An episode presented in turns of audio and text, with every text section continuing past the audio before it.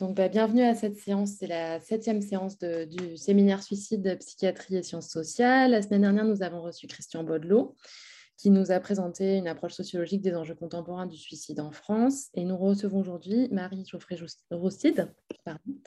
Euh, vous êtes sociologue, chargée de recherche à l'INSERM, au Centre d'études des mouvements sociaux à l'EHESS. Et euh, depuis à peu près une trentaine d'années, vous coordonnez un programme de recherche sur les politiques de drogue avec euh, une attention spécifique aux controverses sur la réduction des risques et euh, en particulier une attention aux enjeux de cohabitation urbaine entre usagers et usagers de drogue en situation de désaffiliation sociale et riverains. Euh, c'est un programme qui s'intéresse également à l'analyse des trajectoires de vie des usagers de crack et d'opiacés et aux approches intersectionnelles articulant genre, classe sociale et ethnicité. Euh, vous utilisez des méthodes de recherche qui sont mixtes, qui allient, grande enquête euh, quantitative et méthode qualitative, et euh, tout ça dans une démarche de recherche participative. Donc, vos travaux de recherche se déploient à un niveau international entre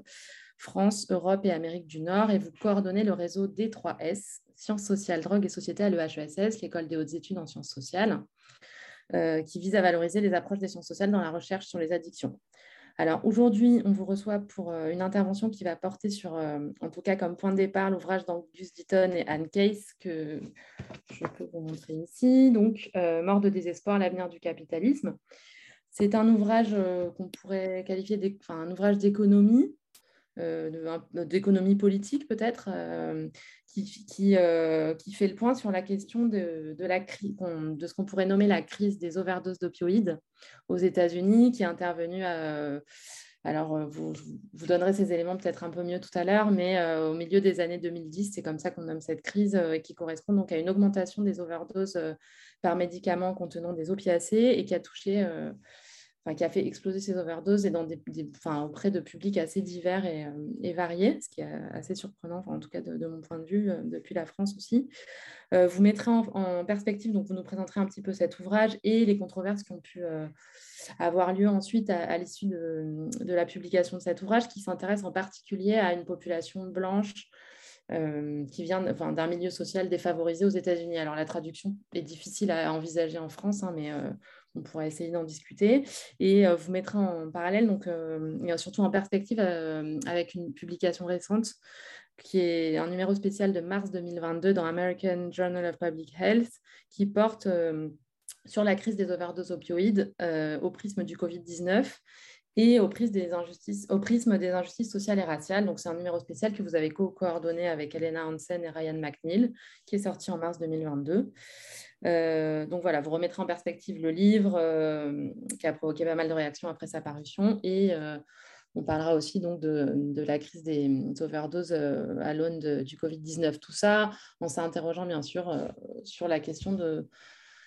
est-ce que, est -ce que ces overdoses-là peuvent être perçues comme des comportements à risque, comme des, gestes suicidaires, et en tout cas des témoins significatifs des formes de crise sociale et économique qu'on rencontre aujourd'hui voilà, bah, écoutez, je, vous donne la parole, Marie-Geoffrey Roustide, pour euh, une heure, une heure dix, une heure et quart à peu près. Et ensuite, je reprendrai. Alors, je précise que euh, Astrid Chauvance n'est pas présente aujourd'hui, elle est souffrante. Donc, c'est moi qui suis en charge de l'animation de la séance. Euh, voilà. Et puis, bah, je, vous donne la parole et vous pouvez partager votre écran. Alors, donc, je vais partager mon écran. Ah, c'est bon. Alors, c'est bon, mais voilà, c'est bon. Je n'arrivais pas. Voilà. Eh ben, merci beaucoup, euh, Elsa, donc, de m'avoir invité euh, aujourd'hui à, votre, à votre séminaire. Euh, donc, je vais. Alors, déjà, enfin, il y a un élément qu'il faut que je, je, précise en introduction. Donc, je, contrairement aux autres intervenants à ce séminaire, je ne suis pas du tout une spécialiste de la question du suicide. Euh, donc, euh, comme cela vient d'être appelé, donc je, suis spécialiste de la question donc, des, des, addictions euh, et de la question des, politiques des drogues. et de, donc, vous allez voir, en fait, dans, mon intervention aujourd'hui, je vais implicitement, à certains moments, parler de la, question des suicides parce que c'est évoqué dans, cet ouvrage mort de désespoir d'Anne Case et d'Angus euh, Deaton. Euh, mais en tout cas, euh, le, le postulat épistémologique selon lequel la crise des overdoses pourrait être interprétée comme une forme d'épidémie de, suicide méritera, à mon avis, d'être discuté à la fin de, cette séance. Je ne l'introduirai pas dans, ma présentation de, l'ouvrage parce qu'en fait, au bout du compte, c'est une question qui est, assez peu discutée dans l'ouvrage et qui est plutôt présentée en fait d'une certaine manière comme un fait. Euh, donc, euh, je suis donc sociologue, chargée de recherche à l'INSERM, au Centre d'études des mouvements sociaux à Paris, euh, mais je suis également depuis deux ans au Baldi Center for Law and Social Policy à l'Université de Buffalo, dans l'État de New York. Et dans le cadre de cette université, je réalise un travail euh, comparatif France-États-Unis avec un collègue historien qui s'appelle euh, David Herzberg, euh, qui est un spécialiste de la question de la crise des overdoses opioïdes aux États-Unis. Et dans le cadre de, ce travail, on, essaye de comprendre les différences entre la France et les États-Unis sur cette question de la crise des opioïdes, sachant qu'en France, euh, cette, crise n'existe pas. Je, vais vous le, présenter, euh, tout à l'heure. Et donc, dans le cadre euh, du travail que j'effectue au Baldi Center for Law and Social Policy, à cause du Covid, malheureusement, je n'ai pas eu la possibilité de, démarrer mon travail ethnographique, puisque j'ai commencé mon fellowship quelques, en, en, mars, et donc j'ai dû revenir d'urgence en France, et donc je vais retourner là en juin euh, aux États-Unis pour euh, mener ce, travail ethnographique sur la question euh, des opioïdes, sachant que la ville de Buffalo, qui se situe au nord des États-Unis, juste à côté du, Canada, sur la côte est, est en fait également une, une région qui est en proie à beaucoup de pauvreté et qui correspond euh, un peu au public donc je vais euh, euh, décrire aujourd'hui, à qui est décrit en tout cas dans, dans, cet ouvrage Bord de désespoir. Aujourd'hui, en fait, ma présentation va se faire en, trois parties. Donc, je vais d'abord vous présenter euh, l'argumentaire euh, de, cet ouvrage, Mort de désespoir et avenir du capitalisme, donc Dan Case et d'Angus Deaton, donc qui est paru aux, éditions de Princeton University en 2020. Ensuite, euh, comme vient de l'expliquer Elsa, je, je, présenterai quelques éléments critiques de l'ouvrage. En fait, je vous présenterai quelques éléments sur la manière dont cet ouvrage en fait a pu être accueilli dans le, dans le monde académique américain. Et puis enfin, euh, je mettrai en perspective euh, ce travail euh, d'Ankez et d'Angus Deaton avec un,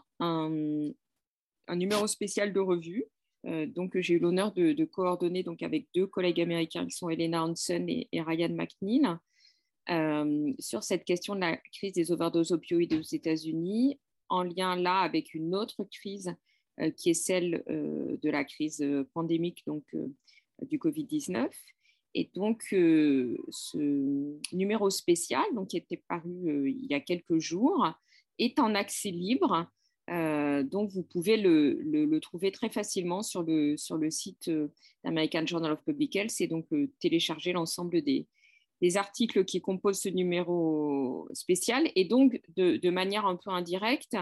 enfin involontaire en tout cas, ce numéro spécial de la revue bien euh, à la fois approfondir, mais aussi euh, questionner euh, certains des constats de cet ouvrage d'Anne et d'Angus Deaton. Donc, avec des méthodologies donc, très différentes, puisque, comme vient de l'évoquer Elsa, donc l'ouvrage d'Anne et d'Angus Deaton a été écrit par des économistes, alors que nous, dans le cadre d'American Journal of Public Health, les, articles qui sont présents dans ce numéro sont des articles qui ont été écrits par des sociologues et qui portent sur euh, des euh, collectes de données ethnographiques. C'est d'ailleurs la première fois qu'American Journal of Public Health consacre un numéro spécial uniquement à, des données, à des données qualitatives.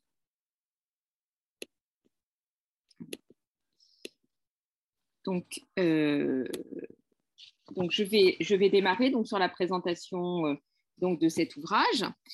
donc l'ouvrage d'Anne donc économiste, et Angus Deaton, économiste également, et prix Nobel d'économie, va chercher à comprendre comment expliquer une rupture majeure euh, dans la mortalité euh, des Américains et euh, qui se caractérise en fait par une baisse de l'espérance de vie qui a été observée dans les années 2000 aux États-Unis. Donc cet ouvrage, qui est paru en 2020, met en lumière la catastrophe épidémique à laquelle est confrontée la société américaine en, utilisant en fait euh, toute une série de données euh, quantitatives, en particulier des, données quantitatives produites par le Center of Disease Control, et également en essayant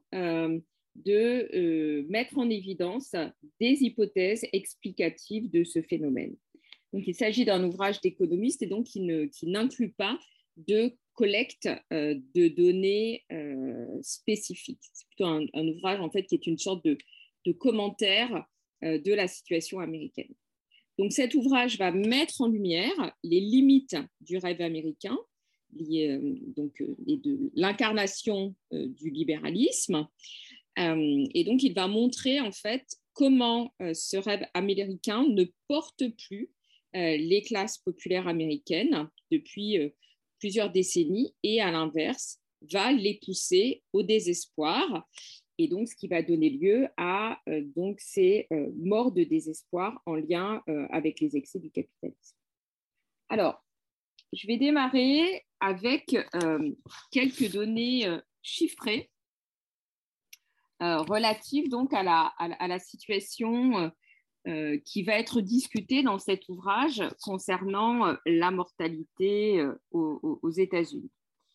Donc, comme vous pouvez le voir là sur, cette première figure,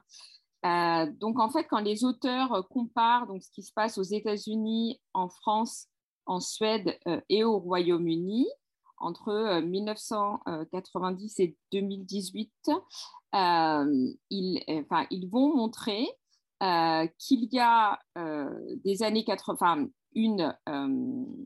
diminution en tout cas euh, de euh, la mortalité entre l'âge de 45 et 54 ans euh, dans différents pays donc, tels que la France, la Suède ou le Royaume-Uni qui ont des niveaux de revenus comparables à ceux des États-Unis. Et il va montrer, là vous le voyez donc sur le trait noir en gras, que si dans l'ensemble des pays à niveau euh, de revenus comparables, on observe donc une diminution de la mortalité dans cette euh, tranche d'âge. Euh, cette diminution n'est pas observée chez les Américains blancs qui ne sont pas hispaniques. Et donc, à partir de, différents sets de données qui vont être présentés dans l'ouvrage, euh, les, auteurs euh, donc, euh, vont essayer de, mettre en place en fait comme une sorte d'intrigue en essayant de répondre progressivement à cette question. voilà, qu'est-ce qui fait la spécificité de, ce taux de mortalité qui ne baisse pas aux États-Unis Alors, autre, autre élément dans, dans l'ouvrage, euh, les, auteurs vont montrer, vont essayer de comparer également cette évolution de la mortalité aux États-Unis en fonction du, niveau d'éducation. Et donc, ils vont montrer là que quand on regarde euh, euh, la mortalité donc, par usage de drogue, d'alcool et par suicide entre 1990 et, et 2018, donc il y a une forme de stabilité euh, chez les hommes et les femmes euh, qui ont euh, un niveau supérieur au, baccalauréat, alors que, à l'inverse, chez les femmes et encore plus chez les hommes, toujours blancs non hispaniques, il va y avoir une augmentation de, la, de la mortalité qui est très marquée chez les hommes qui ont un niveau de diplôme inférieur au baccalauréat. il compare dans le même temps l'évolution de la mortalité aux États-Unis entre les Blancs et les Afro-Américains. Et donc, en fait, là, on voit qu'on part dans les années 70 d'un taux de mortalité qui est beaucoup plus élevé euh, dans les populations euh, afro-américaines que dans la population blanche. Mais en tout cas, euh, les deux auteurs montrent en fait à partir de ce graphique que la mortalité va baisser de manière importante chez les populations afro-américaines, alors qu'il y a une stabilité et une, absence de baisse chez les Américains blancs. Et euh, ce qui est important également, j'y reviendrai à plusieurs reprises, c'est euh, le, le, le, fait que malgré cela, euh, le taux de mortalité des populations afro-américaines reste quand même plus élevé que celle des populations, des populations blanches. Enfin, toujours sur la question des, des chiffres. Là, il y a une comparaison également euh, entre euh, les populations blanches et les populations euh, afro-américaines, avec ou sans diplôme. Et là, et donc c'est toute la thèse de cet ouvrage de Case et Deaton, on voit que les Américains blancs peu diplômés ont euh, une mortalité en lien avec les drogues, euh, l'alcool et le suicide qui va considérablement augmenter euh, à partir des années 2000 et de manière, on observe ce phénomène également chez les Afro-Américains peu diplômés, mais cette augmentation est plus importante chez les Blancs. Alors, je vais euh, maintenant, reprendre, donc, après vous avoir euh, présenté donc, euh, ces quelques données, donc je vais essayer de, de reprendre, en tout cas de vous présenter l'argumentaire principal de, de, cet ouvrage. Donc, l'ensemble de ces chiffres que je viens de, de, vous présenter et qui sont issus de cet ouvrage mettent en évidence en fait un mouvement totalement inhabituel selon lequel les conditions de vie et l'espérance de vie des Afro-Américains se serait améliorée entre les années 70 et les années 2000, et à l'inverse, celle des Blancs issus des classes populaires, qui sont caractérisées dans l'ouvrage euh, de Case et de Deaton euh, par un faible niveau d'éducation, se serait détériorée. Et donc, ça, c'est tout, enfin, tout l'argumentaire de, l'ouvrage tourne autour de cette question-là. Donc les auteurs rappellent, et c'est d'ailleurs une des raisons pour lesquelles euh, cet ouvrage a, donné lieu à un certain nombre de controverses euh, dans le milieu académique américain. Donc les auteurs rappellent toutefois que les Afro-Américains ont toujours eu une plus mauvaise espérance de vie que les Blancs et que c'est encore vrai aujourd'hui, ce que je viens de, vous montrer euh, à l'instant. toutefois, c'est la première fois que la mortalité des Blancs s'approche de celle des Afro-Américains, celle des Hispaniques restant toujours plus faible, même s'ils sont euh, également euh, confrontés à des situations de précarité importantes. Et donc, pour expliquer cette rupture dans la mortalité euh, des Américains blancs, les auteurs s'interrogent tout au long de cet ouvrage sur la nature de cet événement qu'ils qualifient d'exceptionnel et qui constitue l'intrigue de cet ouvrage. La crise euh, des overdoses opioïdes est présentée comme une énigme parce que euh, le fait de mourir euh, en milieu de vie est considéré comme quelque chose, un événement plutôt rare en épidémiologie. Alors, dans cet ouvrage, ces changements dans les taux de mortalité entre les blancs et les Afro-Américains sont directement mis en lien avec l'épidémie d'overdose opioïde, mais également en lien avec la consommation, l'augmentation de la consommation d'alcool, des morts liées à la consommation d'alcool et l'augmentation des morts liées par suicide dans cette population. Les auteurs vont montrer que l'alcool et les drogues sont très impliqués dans les morts également prématurées euh, avec euh, les overdoses, mais ils expliquent que ces morts sont rarement documentées, tout comme les suicides, car elles sont stigmatisées et sont le plus souvent considérées comme une faiblesse morale et non comme une maladie, ce qui a rendu difficile la mise en place donc de statistiques sur cette question-là. Les auteurs nous rappellent également que euh, cette question de, la crise des overdoses, en fait, va commencer à faire du bruit politiquement et médiatiquement quand un certain nombre de personnes célèbres vont mourir euh, d'overdose opioïdes et que cette mort va choquer la communauté américaine. Case et Deaton montrent dans leur livre que les morts des pauvres intéressent au bout du compte assez peu. Ces morts sont qualifiées de morts du désespoir, death of despair, et comme étant le reflet des excès du capitalisme américain. Alors, comme euh, Elsa l'évoquait euh, euh, en introduction, un chapitre de l'ouvrage va mettre en lien les questions d'alcoolisme, de dépendance aux, drogues et la question du suicide. personnellement, c'est un lien qui me, questionne, on pourra y revenir en discussion, et je pense que cette affirmation mériterait largement d'être discutée. Nous comprenons toutefois que les auteurs puissent regrouper ces différentes morts comme des morts du désespoir, car elles partagent toutes euh, une, dimension essentielle qui est celle de l'isolement social, qui est un des fils rouges de cet ouvrage. Par, par ailleurs, les auteurs vont montrer que la question de la douleur,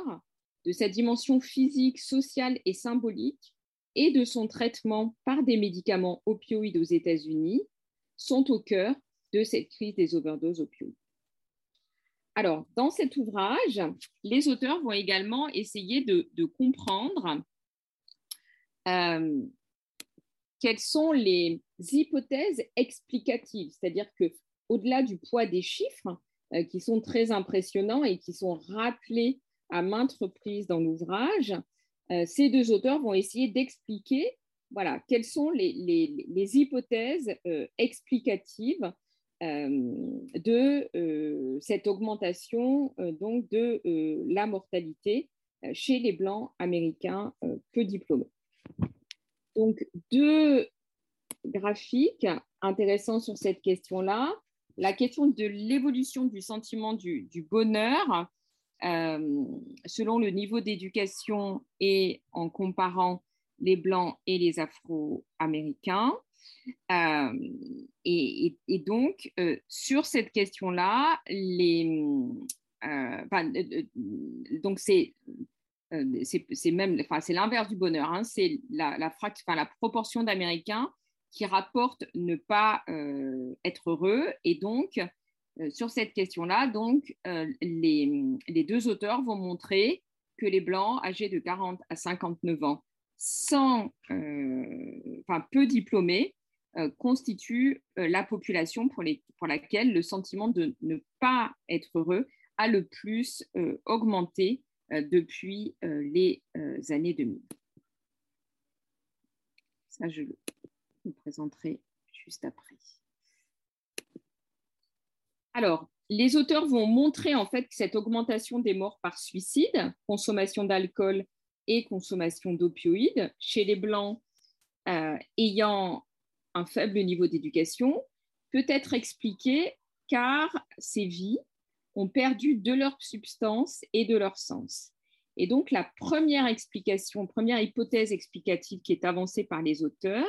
serait donc une perte de valeur. Dans un deuxième temps, j'y reviendrai, les auteurs introduisent également une explication politique, plus structurelle, qui est celle de l'abandon de l'État. Donc aux États-Unis, premier élément sur la question de, la perte du sens et des valeurs. Les Blancs avec un faible niveau d'éducation sont décrits par ces deux auteurs comme étant soit exclus du monde du travail,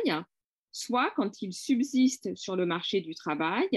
ils sont décrits comme ayant, euh, occupant des emplois qui subissent une perte de sens dans la fonction travail. perte de sens qui confronte ces individus à une perte de valeur. Les deux économistes nous montrent qu'un déficit important s'est créé aux États-Unis entre les classes sociales, entre des élites qui sont de plus en plus riches et des classes populaires qui sont de plus en plus pauvres et qui, de plus, ont aujourd'hui le sentiment d'être socialement déclassés.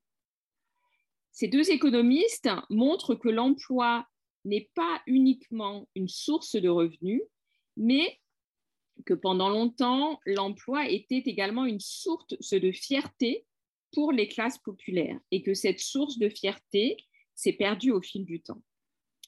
Les deux économistes montrent donc que euh, les rituels et les liens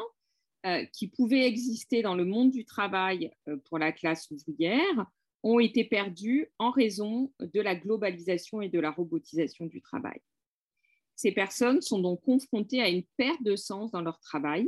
Et d'ailleurs, sur ce sujet, les deux auteurs font le lien avec Durkheim, ce qui renvoie à la, à la séance de la semaine dernière, en montrant combien le suicide augmente dans des sociétés qui ne permettent plus à tous les individus d'avoir des vies dignes et qui ont du sens. Alors, cette perte de sens, elle est également liée à la faiblesse des structures intermédiaires d'appartenance, comme les syndicats dans le monde du travail,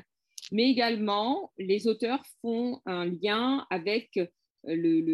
la, baisse de fréquentation de l'Église euh, par euh, donc les, la classe ouvrière, euh, qui était considérée, en tout cas, qui est interprétée comme, par ces deux économistes comme ayant donné lieu donc à une perte de valeur. Ils introduisent également, au-delà donc du travail euh, et de la religion, un déficit d'attachement perceptible dans la baisse des mariages pour les hommes blancs issus des classes populaires. Donc, ils montrent dans leur ouvrage comment ce système ultralibéral américain contribue à creuser un fossé de plus en plus important entre la classe ouvrière qui se déclasse et les élites, enfin, qui est déclassée, et les élites qui s'enrichissent de plus en plus. Ce système, euh, pour ces deux économistes, révèle également les limites de la méritocratie et les limites des injonctions des sociétés néolibérales qui demandent aux individus d'être toujours plus autonomes et performants sans leur en donner les moyens. Ceux qui n'y parviennent pas vont alors sombrer dans le désespoir et recourir à une consommation d'opioïdes pour faire taire leur douleur. Douleur physique qui se transforme également en une douleur morale. Donc cette analyse euh, m'a rappelé euh, les travaux d'un sociologue français, euh, Alain Ronberg, qui dès les années 90 avait montré dans son ouvrage consacré au culte, intitulé Le culte de la performance, que voilà, ces injonctions des sociétés libérales demandant donc aux individus d'être toujours plus autonomes et performants sans leur en donner les moyens, avait donné lieu euh, en France et également aux États-Unis à une augmentation de la consommation de psychotropes. Alors, ce que montrent euh, Case et Deaton, c'est également que ce déclassement s'inscrit dans une dimension raciale qui donne lieu à un sentiment de perte, euh, sentiment de perte du privilège blanc. Il montre que les Blancs pauvres et peu éduqués considèrent que la diminution de la discrimination des populations afro-américaines et l'amélioration de leur situation constituent une forme d'oppression pour eux, car elle met fin à leurs privilèges et dans le même temps, ils voient eux-mêmes, euh, ces Blancs, leur situation en matière de, santé et euh, de, situation en matière de travail se détériorer. Alors, comme je l'indiquais, donc ces, deux économistes souhaitent également aller au-delà euh, d'explications en termes de valeur et ils vont s'intéresser à la dimension structurelle qui va être déterminante pour expliquer cette situation de la crise des opioïdes et également cette augmentation des suicides. Ils évoquent la détérioration du marché de l'emploi pour les moins diplômés, la fin du paternalisme dans les entreprises, la déshumanisation du travail avec euh, l'augmentation de plus en plus présente de logiciels et de robots qui vont priver les individus de toute initiative et la globalisation qui va amener à privilégier la production dans des pays plus pauvres avec une main-d'œuvre coûtant moins cher et donc qui va donner lieu euh, à, euh, des emplois, enfin, à une diminution de l'emploi aux États-Unis. Les auteurs se demandent également pourquoi euh, d'autres pays équivalents aux États-Unis n'ont pas connu les mêmes problèmes, enfin, d'autres pays ayant des systèmes proches de ceux des États-Unis n'ont pas connu les mêmes problèmes. Et donc, un des éléments principaux dans leur explication et le fait que la situation est différente aux États-Unis à cause des défaillances du système de santé. Et donc, cette question-là est visible dans cette diapositive qui met en évidence, enfin, sur ce graphique, qui met en évidence une comparaison entre les États-Unis, la Suisse, le Canada, la France, l'Australie et le Royaume-Uni sur les dépenses de santé et l'espérance de vie selon les pays. Et donc, ce graphique met parfaitement en évidence comment la situation américaine se détache euh, en comparaison à d'autres pays euh, avec des niveaux euh, de, revenus globaux comparables avec celui des États-Unis. Donc, et c'est là un des, éléments centraux de l'argumentation de ces deux auteurs. Ils montrent euh, qu'aux États-Unis, un transfert de répartition des pouvoirs a été effectué vers les laboratoires pharmaceutiques qui sont protégés par des licences exclusives pour réaliser d'énormes profits sur la vente d'opioïdes. Énormes profits qui ont détruit euh, vies, des centaines de milliers de vies. C'est dans ce contexte que euh, Case et Deaton vont retracer la trajectoire de l'oxycontin, un opioïde introduit en 1996 par le laboratoire Purdue et qui va donc donner lieu à cette crise euh, des overdoses opioïdes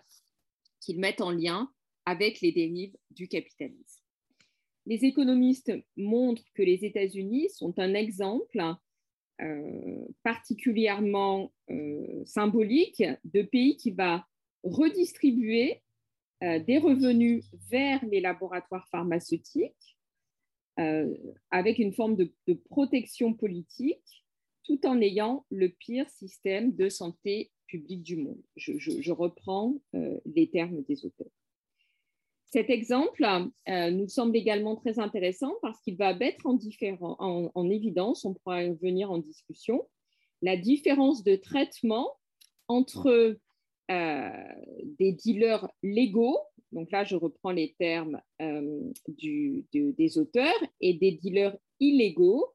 selon les, auteurs, qui vont comparer en fait les laboratoires pharmaceutiques qui ont dispensé donc de manière dérégulée euh, ces médicaments opioïdes qui ont donné lieu à une dépendance euh, très forte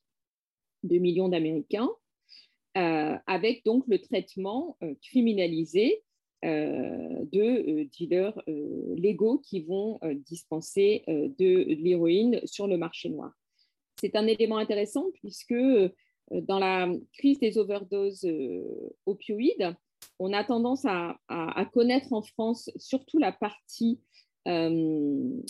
liées aux laboratoires pharmaceutiques et euh, aux médicaments euh, opioïdes. Mais en fait, il s'agit d'une double crise, puisque au bout d'un moment, les Américains qui étaient dépendants à ces médicaments opioïdes, à l'oxycontin, sont allés également s'approvisionner sur le marché illégal, sur le marché noir, et ont été confrontés à des produits qui contenaient donc du fentanyl, et donc, en fait, on a une crise des overdoses qui a été, euh, crise des overdoses opioïdes qui a été alimentée à la fois par un marché légal et par un marché euh, illégal.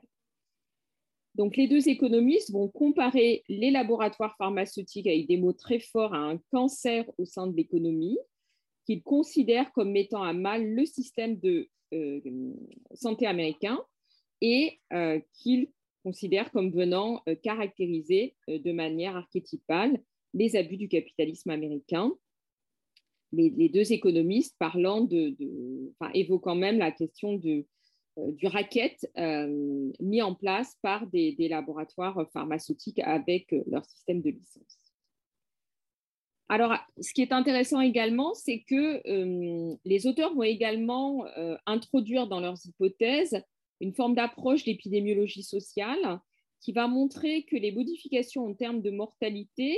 euh, ne sont pas liées uniquement à la question des médicaments, donc médicaments qui soignent ou médicaments qui, euh, enfin, médicaments qui soignent parce qu'ils font le rapprochement, par exemple, avec les maladies infectieuses et les épidémies de maladies infectieuses, euh, pour laquelle un certain nombre de médicaments donc, ont permis de mettre fin à ces épidémies, des vaccins, comme avec la, question du Covid, qui n'est pas abordée dans l'ouvrage, mais qui peut également être introduite ici. Et donc, euh, les médicaments, à l'inverse, donc, euh, comme les opioïdes qui ont conduit à la mort des Américains, enfin de, de, centaines de milliers d'Américains, et ils vont mettre en évidence en fait que ces modifications en termes de mortalité, elles sont liées certes à des médicaments, mais également à l'évolution de comportements individuels et au contexte sociopolitique. Donc, les auteurs montrent que la question du, suicide euh, a pu apparaître comme étant peu, enfin, a toujours existé aux États-Unis, mais qu'elle apparaissait comme étant peu importante à des périodes où les maladies infectieuses faisaient des ravages, et donc euh, que dans une période donc avant Covid où euh, les maladies infectieuses étaient mieux contrôlées, la question du suicide est mise en avant de manière plus, importante. Alors, ils vont montrer également euh, que euh, le contexte de vie dans lequel vivent les personnes va beaucoup jouer, euh, ce qui est une évidence, hein, ainsi que les politiques publiques qui sont mises en œuvre pour réduire la mortalité. Et donc, c'est dans ce contexte que va intervenir la question du traitement de la douleur, puisqu'en fait, cette crise des opioïdes, elle est également liée à la question de la douleur, de la manière dont les États-Unis vont traiter la douleur de milliers d'Américains, douleur physique, mais également douleur euh, psychique, douleur d'exister de ces Américains peu éduqués et pauvres qui vont tenter de soigner leur mal-être avec les opioïdes larges prescrits par des médecins mal informés sur les risques par des laboratoires pharmaceutiques obnubilés par une logique capitaliste du profit. Et donc, cette histoire, en conclusion, euh, retracée donc par euh, Case et Deaton, euh, met en évidence comment le gouvernement américain n'a pas su protéger les Américains les plus vulnérables de, ce désastre, en partie car leur vie était considérée comme ayant peu de valeur. Et là, donc, on peut mettre en parallèle ce travail avec le travail de Didier Fassin, euh, sur euh, l'inégalité des vies. Cette histoire, euh, racontée donc par ces deux économistes, met en évidence le décalage entre l'attention accordée aux élites qui se sont enrichies dans un système capitaliste et les plus pauvres qui sont morts de ces excès. À la fin de l'ouvrage, les auteurs vont proposer toute une série de mesures structurelles liées à la régulation des marchés pharmaceutiques à l'amélioration du système de santé américain, à l'amélioration de l'éducation, qui mesures qui ont été mises en place en partie dans d'autres pays comme la France et qui ont pu faire leurs preuves. J'y reviendrai dans, la troisième partie de, mon intervention. Alors, je vais passer maintenant à la deuxième partie de mon intervention, qui sera assez courte, euh, avant de passer à la mise en perspective. Donc, la deuxième partie qui porte sur la manière dont cet ouvrage euh, a été reçu dans le monde académique américain. Donc, suite à sa parution, enfin, dans le monde académique américain et dans la population américaine dans son ensemble. Donc, suite à sa parution en 2020, donc ce livre, euh, Mort du, désespoir, a rencontré un très grand succès car il venait apporter donc des pistes d'explication stimulantes à la catastrophe américaine de la crise des overdoses opioïdes qui est un drame pour de nombreuses familles américaines. On peut d'ailleurs euh, regretter hein, que cette dimension des familles soit peu présente dans l'ouvrage. Et d'ailleurs, je, me permets de citer euh, un travail très intéressant qui a été mené par une Française, donc une sociologue française, Elsa Vivant, sur la manière dont les familles américaines font face, enfin, qui ont été touchées euh, par la crise euh, des overdoses opioïdes et qui ont eu par exemple des enfants des proches qui ont pu mourir d'overdose, et donc familles qui vont se mobiliser pour faire changer les, lois. Et donc, voilà, on, peut regretter en tout cas que, cet ouvrage de, Case et de, et de Deaton ne parle pas de, cette dimension des familles et, et de l'empowerment qui a pu être mis en place au, au niveau de ces familles américaines. Alors, une des forces de ce livre, Mort de désespoir, c'est de se présenter comme une intrigue avec une, structure qui va progressivement expliquer donc un phénomène considéré comme anormal, donc à savoir cette mortalité élevée par suicide, alcool et drogue dans des populations blanches à faible niveau d'éducation, populations blanches habituellement perçues comme moins vulnérables que les Afro-Américains ou que les Hispaniques. Une autre force donc de cet ouvrage, c'est de mettre en évidence des données chiffrées solides et donc d'apporter un regard d'économie sur cette question. Donc, comme je l'ai évoqué tout à l'heure, les analyses proposées font par ailleurs écho à d'autres analyses, comme celle de Durkheim sur le suicide ou celle d'Alain Ehrenberg sur la question des injonctions à la performance en lien avec l'augmentation de la, consommation psychotroque. Il y a de nombreux travaux également, les travaux de David Courtrai, qui sont euh, évoquer donc de, nombreuses euh, références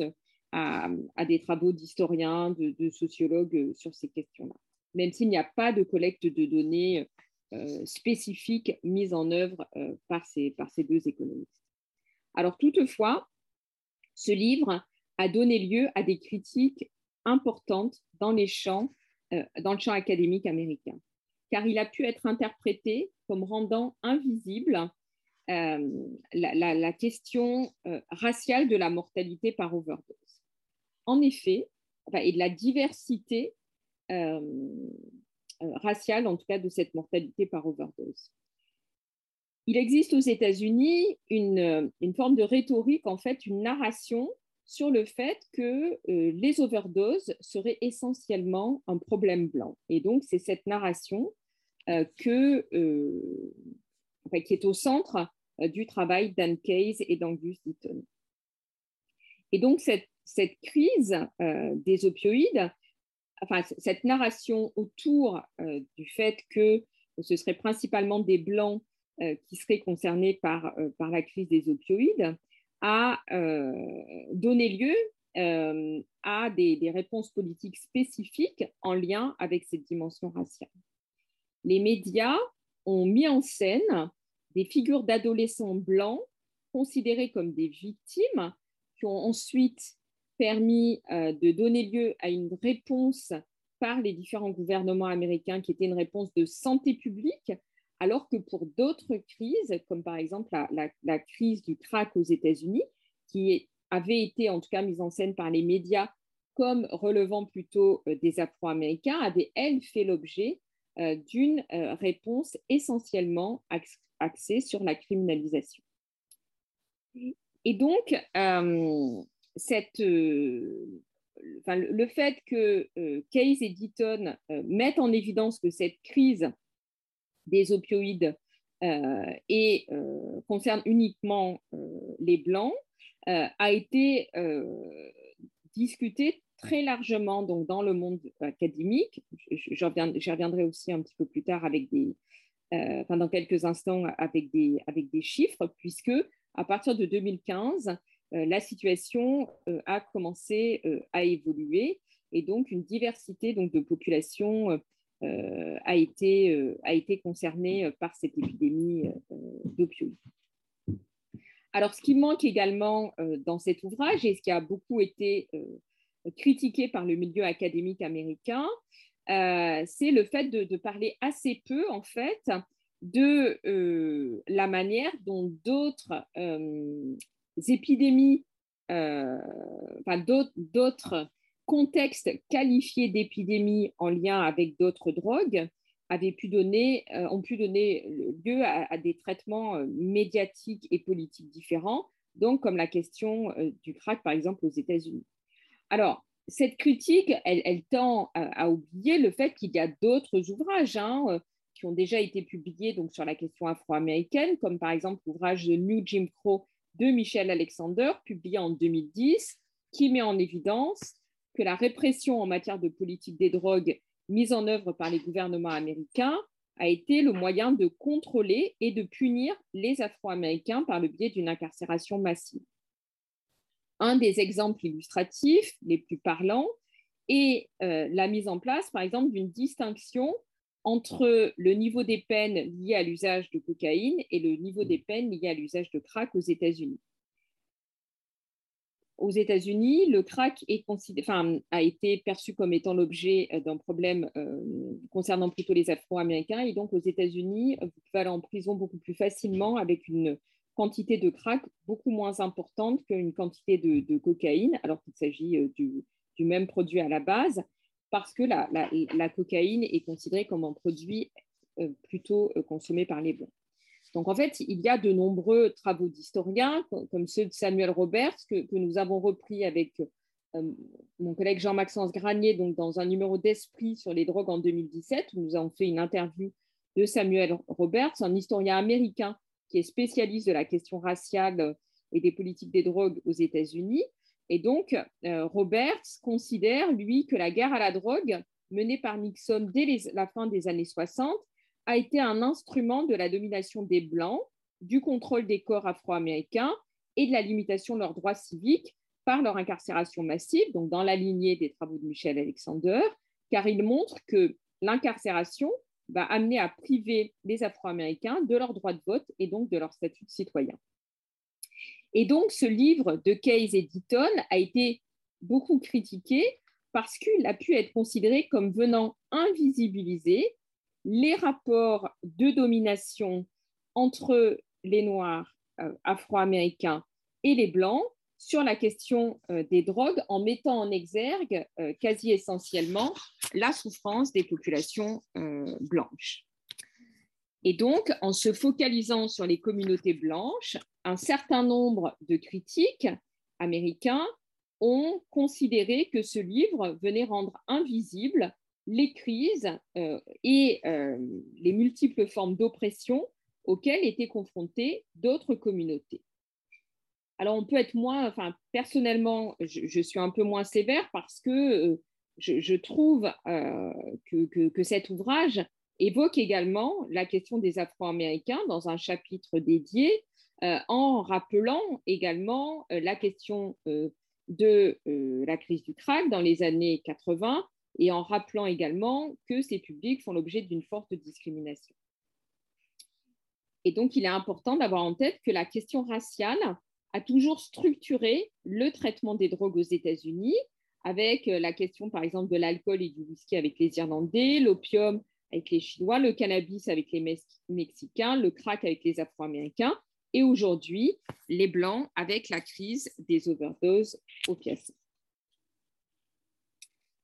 Alors, dans le champ académique, donc d'autres publications récentes sont venues, euh, donc là, je vais passer maintenant à la troisième partie et dernière partie de mon intervention, qui porte sur la mise en perspective autour de la crise des overdoses opioïdes aux États-Unis à partir de différents travaux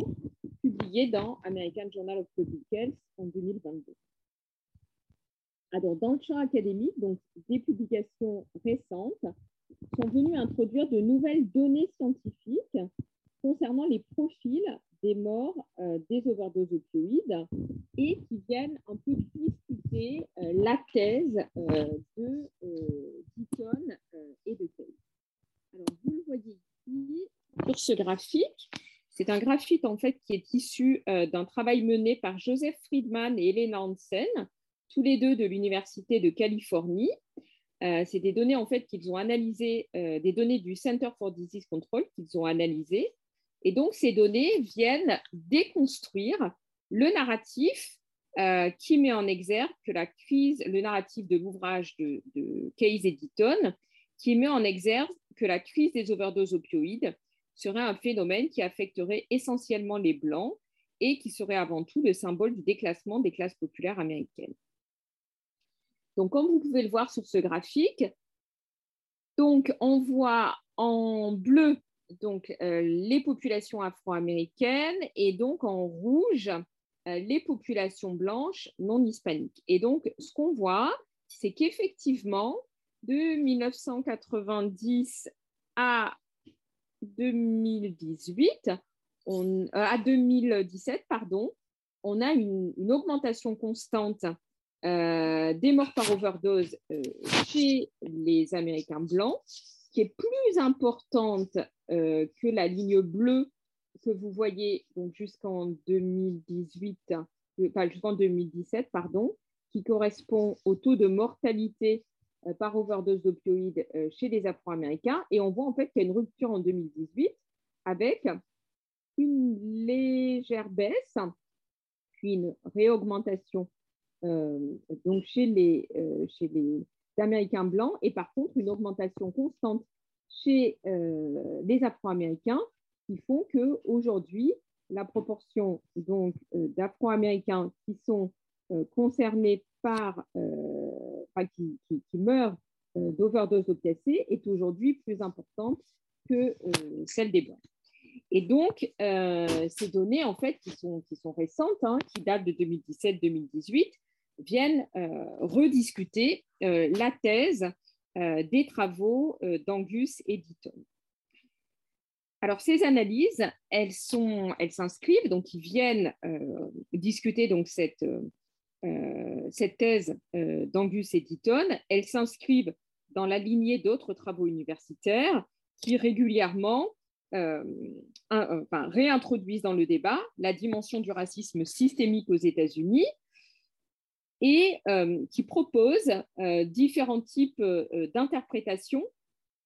pour expliquer donc à la fois cette augmentation donc, de la crise des overdoses opioïdes, mais également pourquoi au démarrage euh, de euh, la crise des, overdoses opioïdes, les Afro-Américains étaient euh, sous-représentés. Donc là, je, vous renvoie aux, travaux en particulier d'Ayada Jordan qui montrent que au début de la crise des overdoses opioïdes, les Afro-Américains ont été sous-représentés également pour des raisons de, racisme systémique parce que les médecins avait tendance à moins prescrire d'opioïdes aux Afro-Américains qu'aux Blancs parce que les médecins américains considéraient que les Afro-Américains allaient plus facilement détourner et abuser de ces médicaments que les Blancs. Et donc, cette sous-prescription liée à des attitudes euh, racistes aurait, dans un premier temps, contribué à invisibiliser la part euh, des Afro-Américains dans euh, cette crise épidémique. Alors, je vais maintenant mettre en perspective les travaux donc, de Case et de Deaton avec un autre article donc, que nous avons, auquel j'ai contribué et que nous avons publié avec Max Thiago Ngemeni, Jules Niserland et Elana Hansen et moi-même, article dans lequel nous ne critiquons pas euh, le, travail de Case et Deaton, euh, et euh, en fait, de, manière indirecte, nous proposons en fait des, pistes de, comment dire, une analyse de la crise des overdoses opioïdes qui met au centre de, enfin, qui met au centre de notre argumentation un, peu la, même argumentation que celle euh, d'Angus et Deaton, non pas sur la question de, euh, la communauté blanche euh, peu éduquée et pauvre américaine, mais plutôt le, même type d'argumentation selon lequel les, morts du désespoir et la crise des overdoses opioïdes seraient à mettre en lien avec les faiblesses du système de santé américain. Alors, dans cet article qui s'appelle Qu'est-ce que les États-Unis, enfin, quand, euh, euh, qui s'intitule euh, Quand la crise des overdoses rencontre la crise du Covid, qu'est-ce que les Américains peuvent apprendre de la France? Nous montrons comment l'épidémie mortelle d'overdose d'opioïdes entre aujourd'hui en collision avec la pandémie de Covid. Alors, nous montrons dans nos travaux que les taux d'overdose ont en effet considérablement augmenté en 2020 aux États-Unis, avec près de 100 000 cas en une seule année. Et donc, nous montrons également dans cet article que les personnes dépendantes des opioïdes ont été beaucoup plus affectées euh, par le Covid-19 et ont connu une surmortalité importante en lien avec le Covid-19, puisque le Covid a donné lieu à de l'isolement social, enfin un isolement, un isolement social particulièrement important de l'ensemble de la population et en particulier des personnes dépendantes. Et on sait que pour prévenir les overdoses et pour sauver quelqu'un d'une overdose, il, enfin, il faut que cette personne soit entourée. Et donc, l'isolement social est un facteur important d'augmentation de la mortalité euh, liée aux overdoses. Et donc, ce que nous montrons dans notre article, c'est que euh, ces décès pourraient être euh, évitables et qu'ils sont le reflet, en fait, d'un déficit de priorité politique dans les investissements publics en matière de politique de santé en comparant l'exemple de la France et l'exemple des États-Unis. Alors, euh, ce qui est important de, rappeler, euh, c'est que euh, la France, contrairement aux États-Unis, n'a jamais été confrontée à une situation de crise en matière de décès par overdose, que ce soit avant le Covid ou pendant le Covid.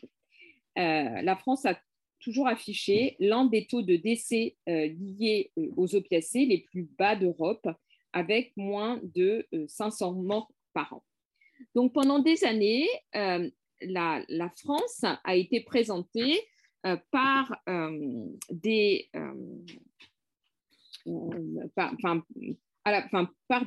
certain nombre de cliniciens français comme Marc Auriacombe comme un modèle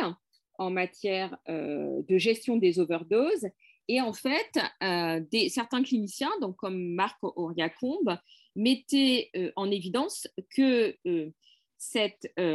gestion des, enfin, cette limitation des overdoses d'opiacés en France était liée à la mise à disposition de ce qu'on appelle euh, la buprénorphine, qui est euh, un traitement de euh, substitution à l'héroïne. Et donc, sur ce graphique, qui est issu d'un article publié par Marc Orgacombe en 2004, dans American Journal of Addiction, il montre en rouge l'augmentation continue euh, de la distribution de la buprénorphine en France entre 1995 et 1999 et il montre, il, établit une relation euh, causale avec la courbe bleue qui est la courbe euh, des overdoses opiacées en France et qui vont passer entre 1995 et 1999 de 565 donc personnes le niveau le plus haut jamais atteint depuis en France, donc 500 75, 565 euh,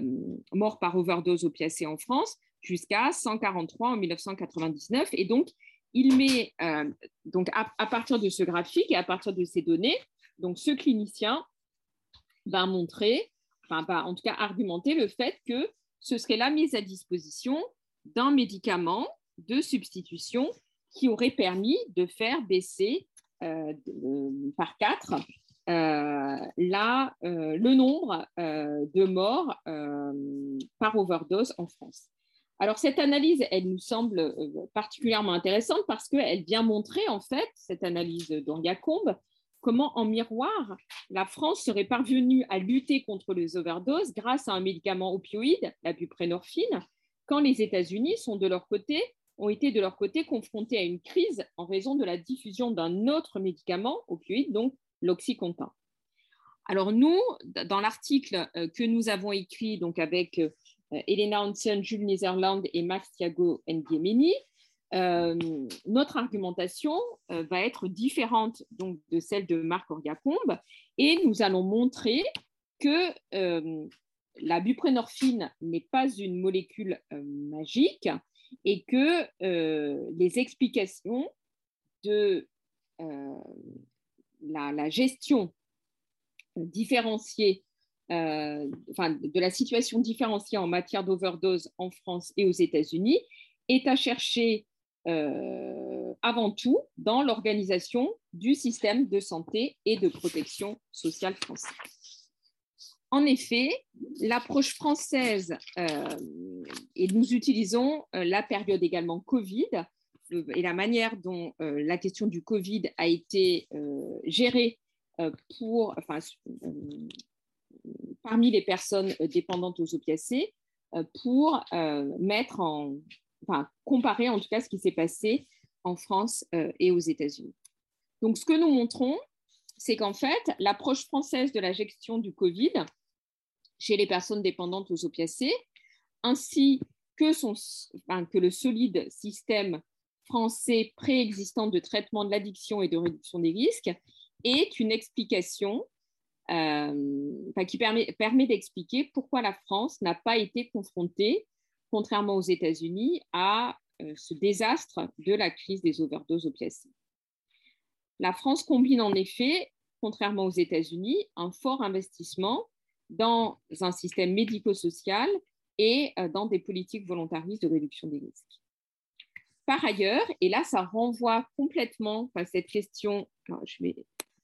vous mettre une autre euh, diapositive, euh, voilà, d'autres données pour terminer sur les données qui montre euh, donc la différence importante concernant l'accès à la buprénorphine euh, en France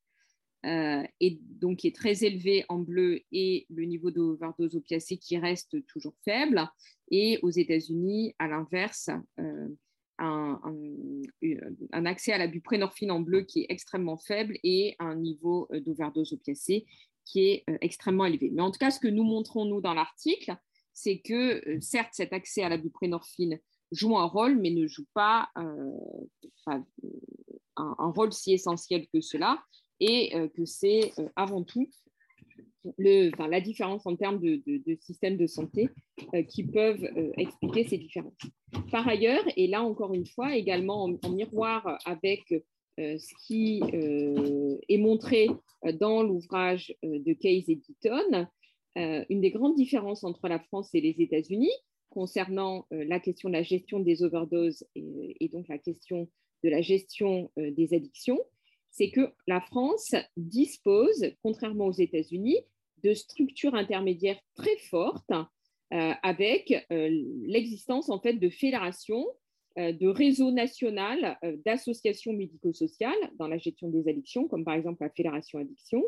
qui vont agir avec d'autres réseaux nationaux d'associations, euh, qui sont des structures intermédiaires en fait entre l'État euh, et euh, les, associations et également les individus, alors qu'aux États-Unis, ces structures intermédiaires, comme Angus et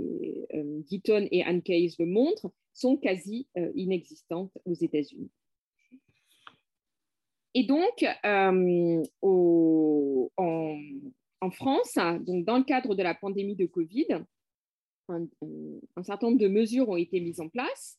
euh, pour limiter euh, la question des overdoses, donc l'augmentation de l'accès à l'analoxone, euh, la possibilité de prolonger les périodes de renouvellement de buprénorphine et de méthadone, l'accélération de l'initiation du traitement de substitution pour des nouveaux patients,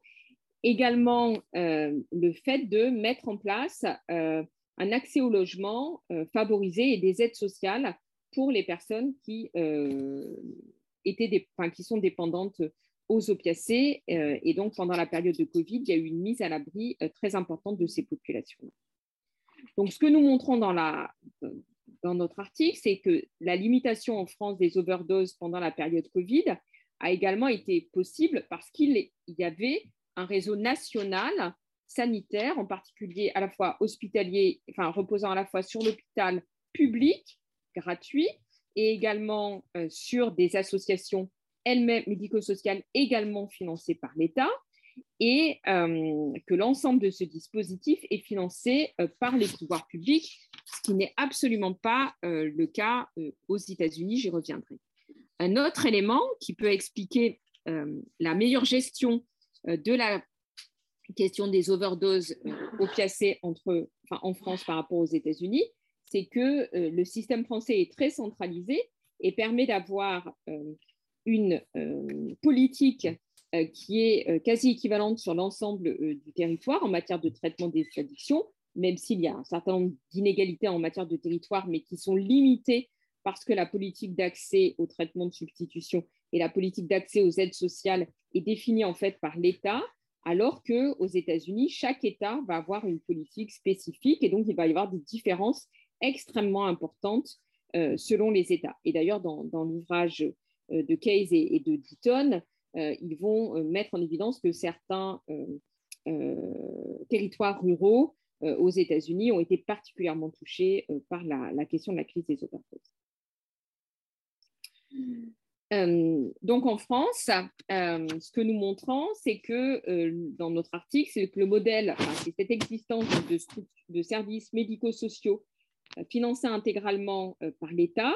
qui permettent de maintenir un taux de décès par overdose en France bien inférieur à celui des États-Unis. Pour vous donner une idée, le, le, pic français des overdoses, qui a été atteint en 1984, était de 7 personnes par million d'habitants,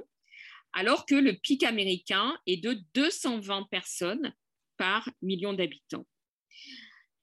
On a pu observer une très légère augmentation des décès par overdose d'opioïdes en France en 2019, avec une estimation de 450 décès euh, pour un pays de 67 millions euh, d'habitants, mais euh, ce, nombre, enfin, ce taux est l'un des plus bas d'Europe. Et donc, il correspondait donc en 2019 à 0,67,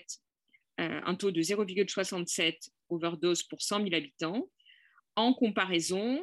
la même année aux États-Unis, en 2019, le nombre de décès par overdose d'opioïdes était de 21,6 pour 100 000 habitants aux États-Unis. Alors, à l'inverse, aux États-Unis, la pandémie de Covid, elle, elle a exacerbé les inégalités de santé préexistantes. Les mesures américaines d'endiguement du Covid ont rendu encore plus difficile l'accès au traitement de substitution et à la réduction des risques. Et donc, elle a pu donner lieu au fait que les usagers euh, de drogue américains, donc ce sont euh, pendant la période de Covid, alors que les usagers de drogue français avaient un meilleur accès au traitement de substitution et avaient moins accès au marché illégal des opiacés, les usagers de drogue américains ont dû euh, se détourner, eux, vers et s'approvisionner sur le marché illégal avec des passages, avec des produits pardon, très dosés en fentanyl, ce qui a euh, augmenté le risque d'overdose. En France, euh, aux États-Unis, pardon, euh, de nombreux États et des municipalités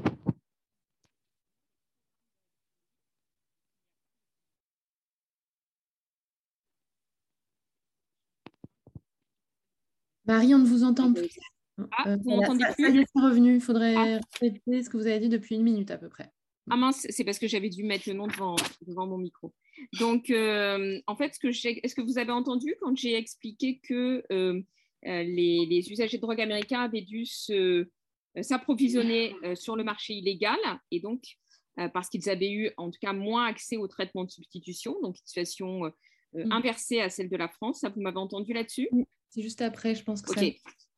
Alors, donc, ce que j'expliquais, c'est que, en fait, il y a, enfin, le, système américain étant très décentralisé, il y a de nombreux États aux États-Unis et des municipalités qui interdisent les programmes de réduction des risques, tels que l'accès au traitement de substitution, l'échange de seringues ou les salles de consommation en risque. Donc, au cours des deux décennies précédant l'émergence du Covid, les États-Unis ont essayé euh, d'améliorer l'accès au traitement de substitution aux opiacés, mais euh, ces, efforts euh, n'ont pas permis euh, d'obtenir une situation qui soit comparable à la France, en particulier, enfin, pour deux raisons principales, la faiblesse du système de santé aux États-Unis et également le, fait d'avoir une, une stratégie qui est centrée uniquement sur l'accès à des molécules et qui a donné lieu donc à cette crise des, overdoses opioïdes, euh, sans prendre en compte euh, la nécessité donc d'améliorer euh, l'accès aux soins à la fois de, la population générale dépendante aux opioïdes pour des raisons de douleur ou l'accès aux soins des personnes usagères de drogue souffrant d'addiction. Et donc, aux États-Unis, et là, cela renvoie à l'ouvrage, ce que nous montrons dans notre article renvoie à ce qui est présent dans l'ouvrage de Case et c'est que la majeure partie du financement des financements américains est consacrée au développement et à la diffusion de, médicaments et l'argent euh, pour améliorer les infrastructures de soins de santé ou fournir des services psychosociaux pour, la, pour les populations pauvres et pour atteindre les populations les plus marginalisées est insuffisant. Alors, bah, je vois que je suis déjà à une heure et quart, donc il faut que je conclue, je pense. Il n'y a, pas de problème, on a, on a du temps. Euh, je ah, je peux continuer, ok. Bien sûr, je suis toute seule à, rebondir et après il y aura le, éventuellement le public, mais donc euh, on a du temps. Oui. Bon, donc je vais, je vais, prendre 10 minutes de plus. Euh, alors, donc dans, dans notre article, nous montrons qu'il il existe également des inégalités sociales euh, dans l'accès euh, aux services sociaux et de santé, euh, également dans l'accès aux médicaments. Donc, ce qui, ce qui est, enfin, et, vous allez le voir là que notre argumentation est un peu en décalage avec celle de, de Case Editon. Ce que nous montrons dans l'article, c'est que l'accès aux médicaments de, substitution vont profiter principalement à ceux qui peuvent les payer. Et donc, ce que les travaux américains d'Elena Hansen, de Joseph Friedman ou d'autres montrent, c'est que les, Blancs américains ont trois à quatre fois plus de chances que les Afro-Américains de pouvoir recevoir un traitement de buprénorphine qui, lui, permet de limiter les overdoses, parce que la plupart des patients euh, américains vont devoir payer euh, leur traitement à base de buprénorphine avec leur propre argent ou avec une assurance privée, alors qu'en France, l'accès à ces traitements est gratuit. Depuis le début de la pandémie de Covid, nous montrons que les États-Unis ont connu un pic significatif de décès par overdose dans tous les groupes euh, raciaux et ethniques. En outre, l'écart entre les Afro-Américains et les Blancs en matière de décès par overdose s'est modifié, comme je l'ai montré tout à l'heure. En 2020, le taux de décès par overdose des Afro-Américains est passé à 36,8% concernant l'ensemble des overdoses, pour, enfin 36,8% pardon, 36,8 pour 100 000 habitants pour les Afro-Américains, alors qu'il était de 16,3 euh, pour les Blancs euh, pour, pour 100 000 habitants pour la même période. De plus, aux États-Unis, la mise en place de mesures euh, spécifiques concernant l'accès au traitement de substitution aux opiacés est laissée à discrétion des gouvernements locaux, ce qui est une caractéristique du fédéralisme américain et de la décentralisation de la santé publique. Alors, en contrepoint, donc euh, l'exemple français, même s'il est présenté aujourd'hui euh, donc comme un modèle, euh, n'a pas toujours été un modèle, puisque la France a mis en place très tardivement une politique de réduction des risques si on, se compare à d'autres pays européens à niveau de revenus équivalent à la France. Et donc, ce retard, il est lié au fait que dans les années 80, il y avait la domination d'un modèle psychanalytique de prise en charge des personnes qui consommaient donc des drogues et qui étaient en situation d'addiction, système qui a été bouleversé avec l'épidémie de sida. Je pourrais y revenir en discussion. La buprénorphine a été diffusée en France uniquement en 1996 grâce à une approche nouvelle, plus axée sur la santé publique, visant à prévenir les infections VIH parmi les personnes en situation d'addiction. Contrairement aux États-Unis, les responsables de la santé publique en France ont considéré que l'accès à un traitement de substitution tel que la buprénorphine s'inscrivait dans une logique de réduction des risques et pas uniquement comme un moyen médical de traiter l'addiction aux opiacés. La motivation initiale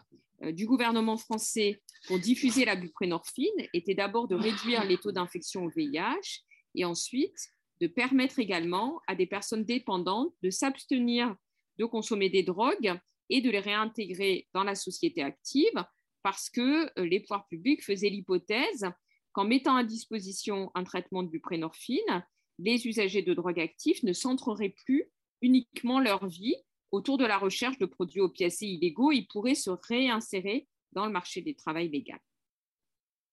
Pour atteindre cet objectif, la buprénorphine a été largement diffusée en France dans le système euh, du soin spécialisé en toxicomanie, euh, comme on le nommait à l'époque, avant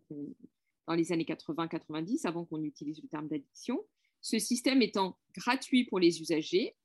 et la diffusion de la buprénorphine a été également possible parce qu'en France, nous avons un système de médecine générale qui permet aux patients de bénéficier quasi gratuitement de l'accès à de la buprenorphine, ce qui n'est pas le cas aux États-Unis. Aux États-Unis, la buprenorphine est principalement payée par les individus, donc de manière privée, et elle n'est prescrite que par un petit pourcentage de médecins qui doivent être formés, alors qu'en France, la buprenorphine peut être prescrite par l'ensemble des médecins indépendamment d'une formation. En France, aujourd'hui, plus de 4 usagers de drogue sur 5 qui fréquentent des centres de traitement des addictions ou des centres de réduction des guises sont maintenant sous traitement de substitution aux opiacés et la majorité d'entre eux, environ 70%, sous buprenorphine. La France peut être considérée aujourd'hui comme un paradoxe euh, concernant la, question du traitement des addictions. C'est qu'en fait, ce, pays rend possible euh, une coexistence entre une politique très répressive vis-à-vis de l'usage de drogue et euh, en particulier concernant le cannabis, alors que les États-Unis, eux, ont légalisé le cannabis dans de nombreux États. Et à l'inverse, en France, on a une politique très forte de réduction des risques qui est axée sur euh, la mise à disposition de euh, traitements opioïdes pour les usagers les plus vulnérables. Malgré la loi répressive à l'égard de la consommation de drogue, euh, on a un niveau d'acceptation sociale de la réduction des risques qui est très élevé en France. Selon l'enquête Europe de l'OFDT, qui a été menée en 2018 pour la dernière édition, 75% de la population française est d'accord avec les principes de réduction des risques et 82% des Français sont en faveur de l'accès gratuit aux seringues stériles pour les personnes qui consomment des drogues. Et on a également 8 Français sur 10 qui sont, déclarent être en faveur euh, des, euh, de, de, la mise en place des salles de consommation à moindre risque.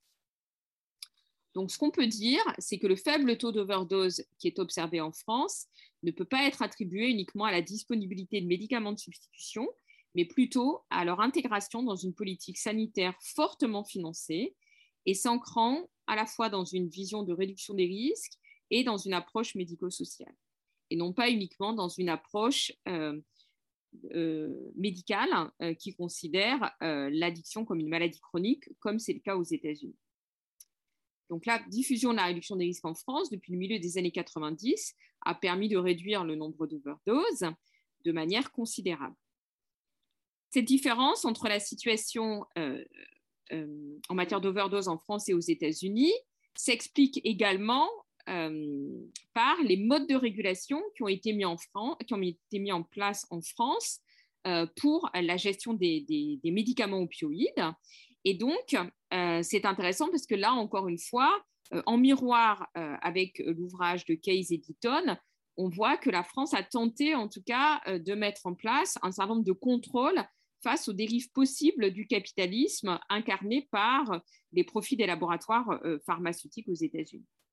En effet, en France, contrairement à la Food and Drug Administration américaine, l'Agence nationale française de réglementation du médicament, l'ANSM, autorise un large accès à la buprenorphine pour les personnes qui souffrent de dépendance euh, aux opiacés, mais elle réglemente dans le même temps, contrairement à ce qu'on a pu observer aux États-Unis, très fortement la prescription de médicaments opioïdes dans la population générale. La NSM, par exemple, interdit aux sociétés pharmaceutiques, aux laboratoires pharmaceutiques de faire de la publicité pour les médicaments sur ordonnance. En outre, en France, la loi interdit aux experts qui examinent les médicaments nouvellement brevetés en vue de leur homologation d'interagir avec les sociétés pharmaceutiques. Par conséquent, en France, à l'exception des personnes dépendantes à l'héroïne qui peuvent, elles, facilement accéder à de la buprenorphine ou à de la méthadone, il est beaucoup plus difficile pour la population générale souffrant de douleurs d'avoir accès à des médicaments opioïdes en raison du contrôle de ces médicaments par l'État. La situation française est donc inverse à celle des États-Unis. L'État-providence français a privilégié cet accès pour les personnes les plus socialement vulnérables et identifiées comme dépendantes et a donc restreint cet accès et a, à l'inverse, restreint cet accès en population générale et a restreint la possibilité des laboratoires de diffuser largement les opioïdes. Cette restriction euh, est également à interpréter hein, euh, à la lumière euh, d'autres, de certains scandales qui ont pu avoir lieu en France en lien avec la gestion des médicaments, comme par exemple ce qu'on a pu observer pour le Mediator. Et c'est donc certainement également parce que la France avait au moment où les, Américains étaient confrontés à la crise des overdoses opioïdes avait à faire face à des scandales comme celui du Mediator, que la France a décidé, et en particulier au niveau de la NSM, de mettre en place des modes de régulation beaucoup plus forts, ce qui n'avait pas été le cas pour euh, euh, d'autres médicaments. En revanche, aux États-Unis, depuis les années 90, la FDA avait assoupli considérablement les règles relatives au marketing pharmaceutique. Ce milieu réglementaire américain, qui peut être qualifié de laxiste, a permis aux fabricants des opioïdes de cibler initialement les consommateurs blancs de la classe moyenne et euh, des, classes populaires des banlieues et des zones rurales dans les années 90 et les années 2000, comme l'ont montré Case Editor. Ce qui a eu également pour effet secondaire de créer de nouveaux marchés de l'héroïne, remplacés également par le fentanyl, l'approvisionnement en médicaments, ayant ensuite subi une transformation rapide, plus de contrôle, mais dont les effets se sont répercutés sur d'autres, enfin, sur, sur, un accès ensuite de ces populations blanches en fait qui sont allées ensuite s'approvisionner sur le marché illégal. Et donc, on voit aujourd'hui une persistance de euh, la euh, crise des opioïdes malgré des modes de régulation euh, plus importants qui sont mis en place aux États-Unis. Le modèle français n'est pas parfait et il est difficile de mesurer en France la question des inégalités raciale en matière d'accès euh, aux opioïdes. L'État français interdit la collecte de données euh, en lien avec la question raciale. Il est donc difficile de déterminer dans quelle mesure, en France, les inégalités raciales vont affecter l'accès des minorités aux services de réduction des risques et au traitement de substitution aux opiacés. Alors, on peut euh, dire en conclusion, en revanche, que la France peut être considérée comme un modèle à suivre pour les États-Unis en raison euh, de l'importance des financements publics euh, dans le champ des addictions et également dans le fait que le, traitement des addictions soit intégré dans une politique de réduction du risque qui est une politique qui inclut également une dimension moins morale de la gestion des addictions et qui met l'accent également sur la dimension de la justice sociale. Enfin, euh, à titre d'exemple, quelques chiffres. Euh, aux États-Unis, euh, le taux de pauvreté donc, est près de deux fois supérieur à celui de la France, alors que les dépenses sociales publiques sont deux fois inférieures à celles de la France. 10,4% du PIB américain est consacré à des dépenses sociales, alors que c'est 23,1% du PIB français. Donc, en conclusion, euh, nous pouvons dire que l'analyse euh, des décès euh, par désespoir, donc mis en comme le montre l'ouvrage de Case et de Deaton, au départ plutôt centré sur les populations blanches peu éduquées, tend aujourd'hui à inclure également les populations afro-américaines et donc, euh, l'exemple français, loin d'être parfait, démontre la nécessité de combiner l'accès à des médicaments et à des soins de santé universels avec euh, des approches euh, de réduction des risques et d'investissement dans des structures sociales. Nos analyses rejoignent donc en partie celles réalisées par Deaton et Case en nous intéressant au rôle que l'État-providence peut jouer dans la protection des publics les plus vulnérables et donc euh, dans la gestion euh, de euh, la question des overdoses aux opioïdes. J'ai terminé. Désolée, j'ai pris beaucoup plus de temps que, que Pas de problème, on, avait un peu plus de temps. Merci beaucoup pour, pour cette intervention, Marie-Geoffrey Ranstid. Bah, je vais moi, j'avais quelques questions que je vais vous poser, puis euh, ensuite, enfin, si les personnes euh, qui sont dans le public veulent poser leurs questions, euh, elles peuvent commencer à le faire également. Alors, moi, je me demandais, je vais poser d'abord quelques questions peut-être pour replacer la question du côté du suicide, même si je sais que vous n'êtes pas spécialiste. Je me demandais juste, alors c'est délicat parce que comme je sais que vous n'êtes pas spécialiste, vous n'avez peut-être pas la réponse, la question du suicide aux États-Unis, est-ce que j'ai du mal à, voir en fait, est-ce, enfin, est-ce que ça évolue, est-ce qu'il y a une évolution qui était parallèle à celle de, de la crise des overdoses? On imagine que c'est une société avec une histoire jeune, qui est à la fois individualiste et en même temps où la religion a une place importante. Donc on a des espèces d'intuitions, mais qui ne sont pas forcément les bonnes sur quel est le suicide aux États-Unis. Euh, donc, je voulais savoir si vous aviez quelques données là-dessus. Et après, j'ai plus des questions de traduction, euh, bah, un petit peu comme vous venez de l'aborder sur euh, le modèle américain et le modèle français, à savoir, je sais que dans l'ouvrage, alors pour commencer par l'ouvrage, une des variables les plus significatives est la question du master. Donc, il, y a plusieurs, il me semble qu'il y a plusieurs chapitres sur cette question de, l'éducation. Alors, du BA, c'est le Bachelor of Arts, qui est l'équivalent du master. Et je, me disais qu'en France, c'était peut-être pas aussi marquant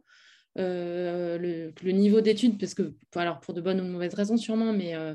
le fait d'avoir un master en France protège peut-être pas tant que ça de... Euh, peut-être que ça se joue avant, peut-être que ça se joue plus à d'autres niveaux, grandes écoles ou filières scientifiques, écoles d'ingénieurs, etc. Mais est-ce que c'est le master qui est la, caractéristique du basculement entre une classe très précarisée et une qui l'est moins Ou est-ce qu'en fait le diplôme ne protège pas tant que ça en France parce que ça ne correspond pas à un niveau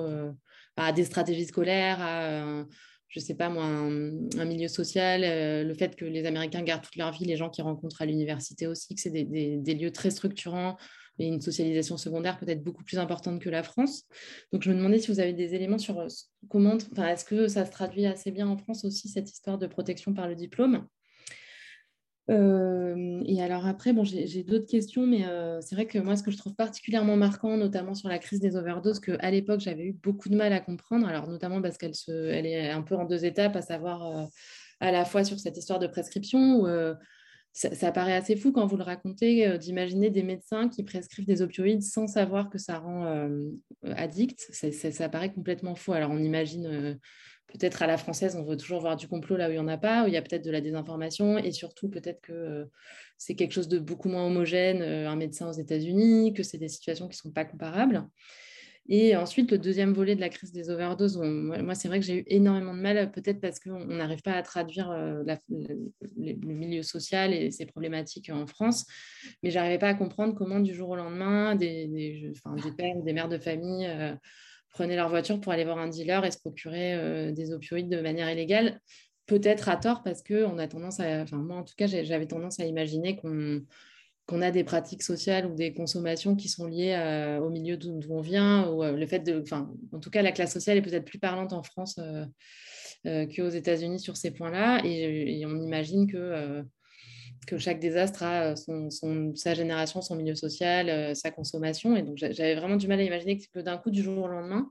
on, a, on, a à disposition, euh, enfin, on se retrouve avec des gens complètement euh, à une substance qui vont se tourner vers des choses illégales, même s'ils sont plus ou moins intégrés. Donc voilà, j'avais un petit peu des interrogations sur Comment, euh, enfin, est-ce que vous aviez plus d'éléments concrets sur comment ça se passe? Donc, on, va chez le médecin, dans quelles conditions on, leur prescrit euh, un opioïde? Est-ce que c'est pour un mal de dos? Est-ce que c'est pour euh, une fracture qui n'a pas été diagnostiquée parce qu'en amont, ils n'ont pas pu aller chez le médecin parce qu'ils n'avaient pas d'assurance? Donc, est-ce que c'est plutôt d'ailleurs des, douleurs physiques que des douleurs morales? Et ensuite, avec ça, bah, comme il n'y a pas de suivi et qu'il n'y a pas de mutuelle, on imagine qu'on est livré à soi-même avec des painkillers et, tout ça est assez caricatural dans la façon dont je le décris, donc c'est aussi pour ça que je, voulais vous, interroger là-dessus. Voilà, j'ai d'autres questions, mais j'y viendrai après, parce que je suis un peu longue.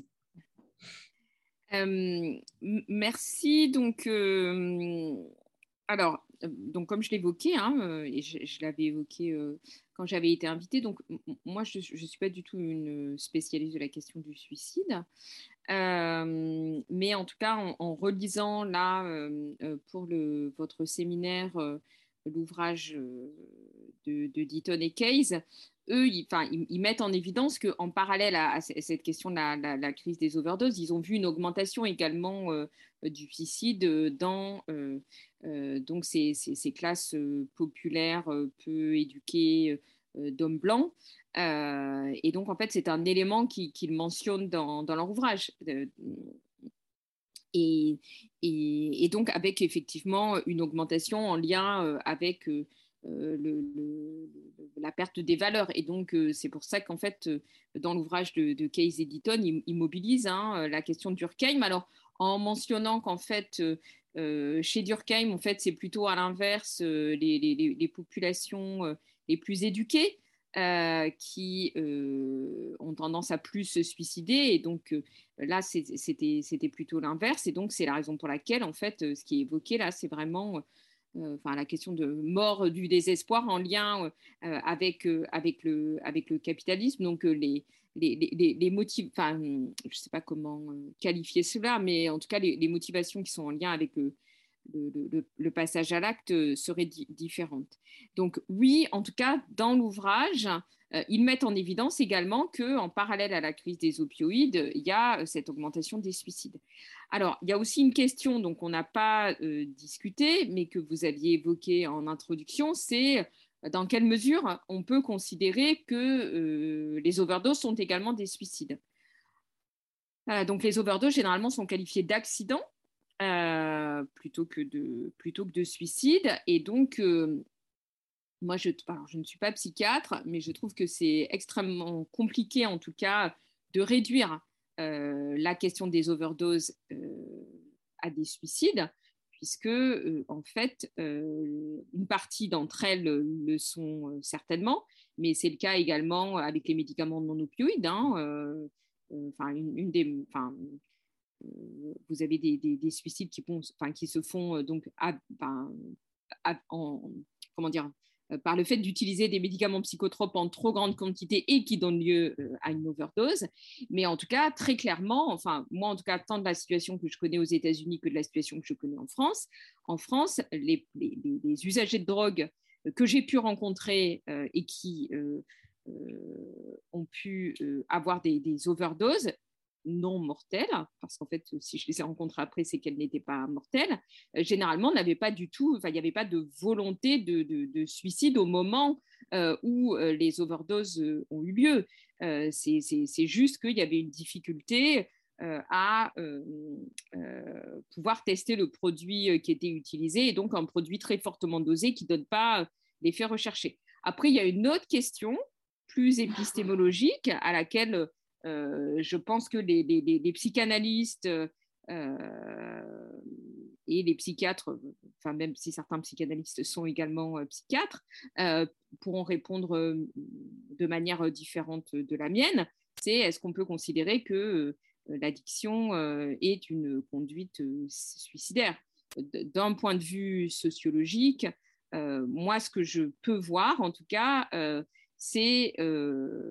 plutôt l'inverse, presque d'une certaine manière, parce que je m'intéresse au sens que, quand je fais des entretiens avec les usagers de drogue, je vais m'intéresser au sens que les individus donnent à leur conduite. Et donc, en fait, ce que je peux voir, moi, dans, mon travail sociologique depuis, depuis 30 ans, c'est que, en fait, les usagers de drogue que je rencontre vont utiliser des produits légaux et illégaux pour euh, pallier, pour une partie d'entre eux, à des traumatismes et à des souffrances et donc, d'une certaine manière, c'est presque l'inverse qui va être mobilisé euh, euh, dans euh, les logiques narratives des personnes que je peux rencontrer en entretien, c'est-à-dire qu'ils vont m'expliquer que sans les drogues, ils seraient morts. ils auraient mis fin à leur jour. Et donc, parfois, certains d'entre eux vont mourir d'overdose, mais plutôt, enfin, pour une majorité d'entre eux, par accident. mais en tout cas, les, drogues vont les aider à, ne pas mourir. Euh, et à ne pas mettre fin à leur jour euh, parce que euh, ça peut donner, enfin ça peut en, tout cas venir passer sous silence en tout cas et venir penser un certain nombre de, plaies qui sont liées donc à des, à des logiques traumatiques dans l'enfance ou dans l'adolescence ou même à l'âge adulte. Donc là, je démarre avec des collègues euh, un, travail donc précisément euh, là-dessus à partir d'une cohorte d'usagers de drogue qu'on va, va mettre en place, d'usagers de drogue en situation de vulnérabilité sociale, où, on va travailler vraiment sur cette question des traumatismes. Mais en tout cas, voilà, moi, d'un point de vue sociologique, dans les entretiens que, que, je peux mener, euh, j'ai très rarement des usagers qui, qui, me font part du fait que l'utilisation de drogue est une conduite suicidaire. En tout cas, il, interprète rarement avec moi de, cette manière-là. Même si je, pense, et donc la discussion est ouverte hein, avec le, public aujourd'hui, que d'un point de vue psychanalytique ou psychiatrique, ça peut tout à fait être interprété différemment. Là, moi, je parle de la parole des usagers et, de ceux dont ils me, font part. Donc ça, c'était le premier euh, élément donc, de, début de, réponse à, votre question. Euh, Elsa, d'ailleurs, euh, si vous pouviez m'appeler par mon prénom, ça serait mieux. Voilà, parce qu'en en fait, depuis le début, moi, je vous appelle par votre prénom, voilà, et vous par bah, mon double nom de famille, donc je pense que ça, serait, ça serait plus simple et plus égalitaire. donc, voilà, ça c'était le premier élément. Après, sur comment ça se passe aux États-Unis sur la question de la prescription, malheureusement, comme je l'expliquais, euh, le travail ethnographique que je devais faire aux États-Unis a été décalé de deux ans. Et donc, je vais le démarrer là euh, cet été. La seule chose que je peux vous dire, euh, et là, je mobilise les travaux de mon collègue David Herzberg, qui a, alors donc je vais, je vais mettre son nom dans le, chat, qui a écrit deux, deux livres passionnants, un qui s'appelle Happy Pills, et le dernier, il vient d'en il vient d'en de, publier un l'année dernière sur les, white opioids, je crois, sur, le, sur, les, logiques euh, des laboratoires pharmaceutiques qui vont marketer, donc justement faire un marketing euh, pour, euh, à destination des, du, public blanc. Donc en fait, David Herzberg, lui, ce qu'il montre dans ses travaux, parce qu'il est historien, ce qui n'est pas mon cas, je suis sociologue, même si je travaille voilà, sur des années 1960 à, nos, à nos jours. Mais en tout cas, David, lui, a, travaillé sur une période beaucoup plus ancienne. Et en fait, il montre que cette question de la dépendance aux opioïdes euh, chez les femmes blanches, euh, elle est très ancienne, mais qu'avant, elle était plutôt, euh, elle était présente également, pas uniquement dans les, enfin, dans les milieux populaires, comme c'est décrit là, et là c'est plutôt les hommes hein, d'ailleurs qui sont mis en évidence dans le travail de, de Deaton et de Case, mais en tout cas, ce rapport aux opioïdes et à la gestion de la douleur euh, euh, chez les femmes américaines, euh, ça concernait également des, au, début du siècle, donc des, enfin, du siècle précédent, des femmes issues de milieux sociaux plus favorisés. Parce qu'il il y a toujours eu aux États-Unis un accès, enfin, il y a eu pendant longtemps aux États-Unis avec des, des, moments différents, mais un accès facilité au, traitement au traitement de la douleur. La douleur est vraiment quelque chose, et le soulagement de la douleur par les opioïdes euh, est quelque chose de, très, euh, euh, de, très fréquent aux, États-Unis, alors qu'en France, comme je l'expliquais, en tout cas, il y a un accès qui est extrêmement régulé aux, médicaments contre la douleur malheureusement, en tout cas, vu que je n'ai pas fait ce terrain ethnographique, je, ne suis pas en mesure d'expliquer, au-delà des modes de régulation politique, comme je l'ai fait tout à l'heure, comment on peut expliquer euh, euh, cette différenciation entre la France et les États-Unis. Ce que je peux dire quand même, c'est qu'en France, on observe le même phénomène avec les médicaments psychotropes euh, de manière générale. C'est-à-dire que les médicaments psychotropes sont beaucoup plus utilisés par les femmes que par les hommes. Et d'ailleurs, euh, là, c'est les travaux de, Nicolas Autier, un, pharmacien donc, qui est à Clermont-Ferrand, qui est un spécialiste euh, des médicaments opioïdes. Euh, même si en France, en fait, on, est très peu confronté à la question des overdoses opioïdes, on a très clairement une consommation d'opioïdes qui est beaucoup plus importante chez les femmes que chez les hommes, et en, particulier, et là, indépendamment en tout cas du, du milieu social. Euh, alors la douleur, euh, vous me posiez la question, ben, c'est une douleur euh, physique et une douleur psychique, hein, mais les douleurs physiques, elles révèlent parfois également des douleurs psychiques. Hein, les deux peuvent être, peuvent être, peuvent être liées. Euh, concernant la question des, cette douleur, elle, est aussi euh, liée au, je pense, mais là c'est vraiment une hypothèse qui ne repose sur aucun euh, travail ethnographique. J'en saurai plus dans quelques mois, mais en tout cas, ce que j'ai pu lire, parce qu'avant de faire ce travail ethnographique, donc je me suis beaucoup documentée sur, sur les États-Unis, c'est qu'en fait les, conditions de travail aux États-Unis sont très différentes des conditions de travail en France. C'est-à-dire qu'aux États-Unis, avec l'absence du système de financement public des retraites, les Américains, enfin une grande partie des Américains issus des classes moyennes et, populaires vont être amenés à travailler après 60, 70 ans, 80 ans. Et donc, il y a beaucoup d'Américains, en fait, qui ont plusieurs emplois tout, au, tout, au long de leur vie. Avec, effectivement, je ne dis pas que la situation française est, idyllique, hein. elle est simplement meilleure que celle des États-Unis. Mais on a en France, effectivement, des inégalités sociales qui s'accroissent également. Mais par contre, des filets de sécurité que j'espère on va conserver, euh, qui euh, existent grâce au système de sécurité sociale, grâce à un accès euh, quand même facilité aux, médecins, aux médecins généralistes. On a beaucoup critiqué la gestion du Covid en France, mais pour vous donner une idée, en, France, le, nombre de lits d'hôpitaux par habitant est quatre fois plus élevé que ce qu'on observe au Canada, hein, également. Donc en fait, euh, on a une situation qui est moins bonne, par exemple, que celle de la Corée, du Japon et de l'Allemagne. Mais en fait, la France a, le niveau euh, d'hôpitaux par habitant euh, qui est juste en dessous de, celui de l'Allemagne. Et quand on regarde les États-Unis et même le Canada, qui est souvent présenté comme un modèle, on est très très loin de, de la situation française. Donc il y a des choses à améliorer considérablement en termes de fonctionnement des hôpitaux, pénibilité du travail, euh, en particulier euh, des infirmières, euh, des aides-soignantes. mais en tout cas, l'accès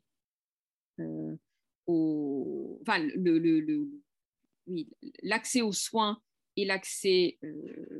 aux, services sociaux en France est quand même considérablement meilleur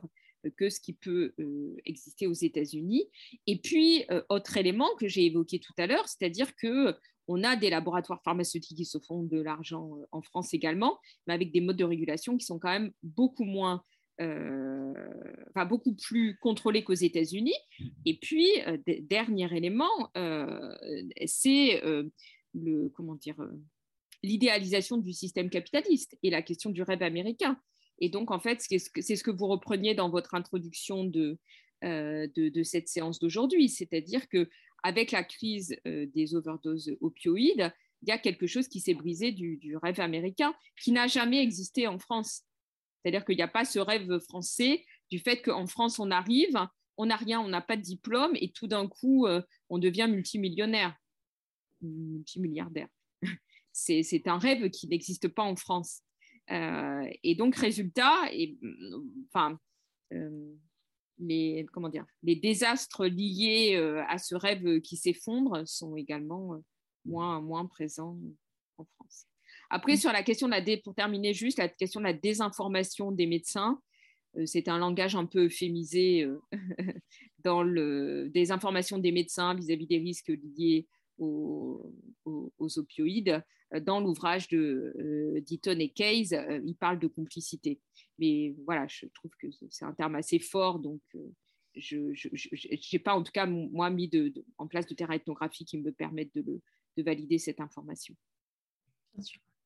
Je ne voulais, pas, je voulais pas parler de complicité parce que moi-même, mon avis, bah, il faut aller voir euh, comment ça se fait. Enfin, c'est toujours très différent de la façon dont on l'imagine tant qu'on n'a pas allé voir sur place.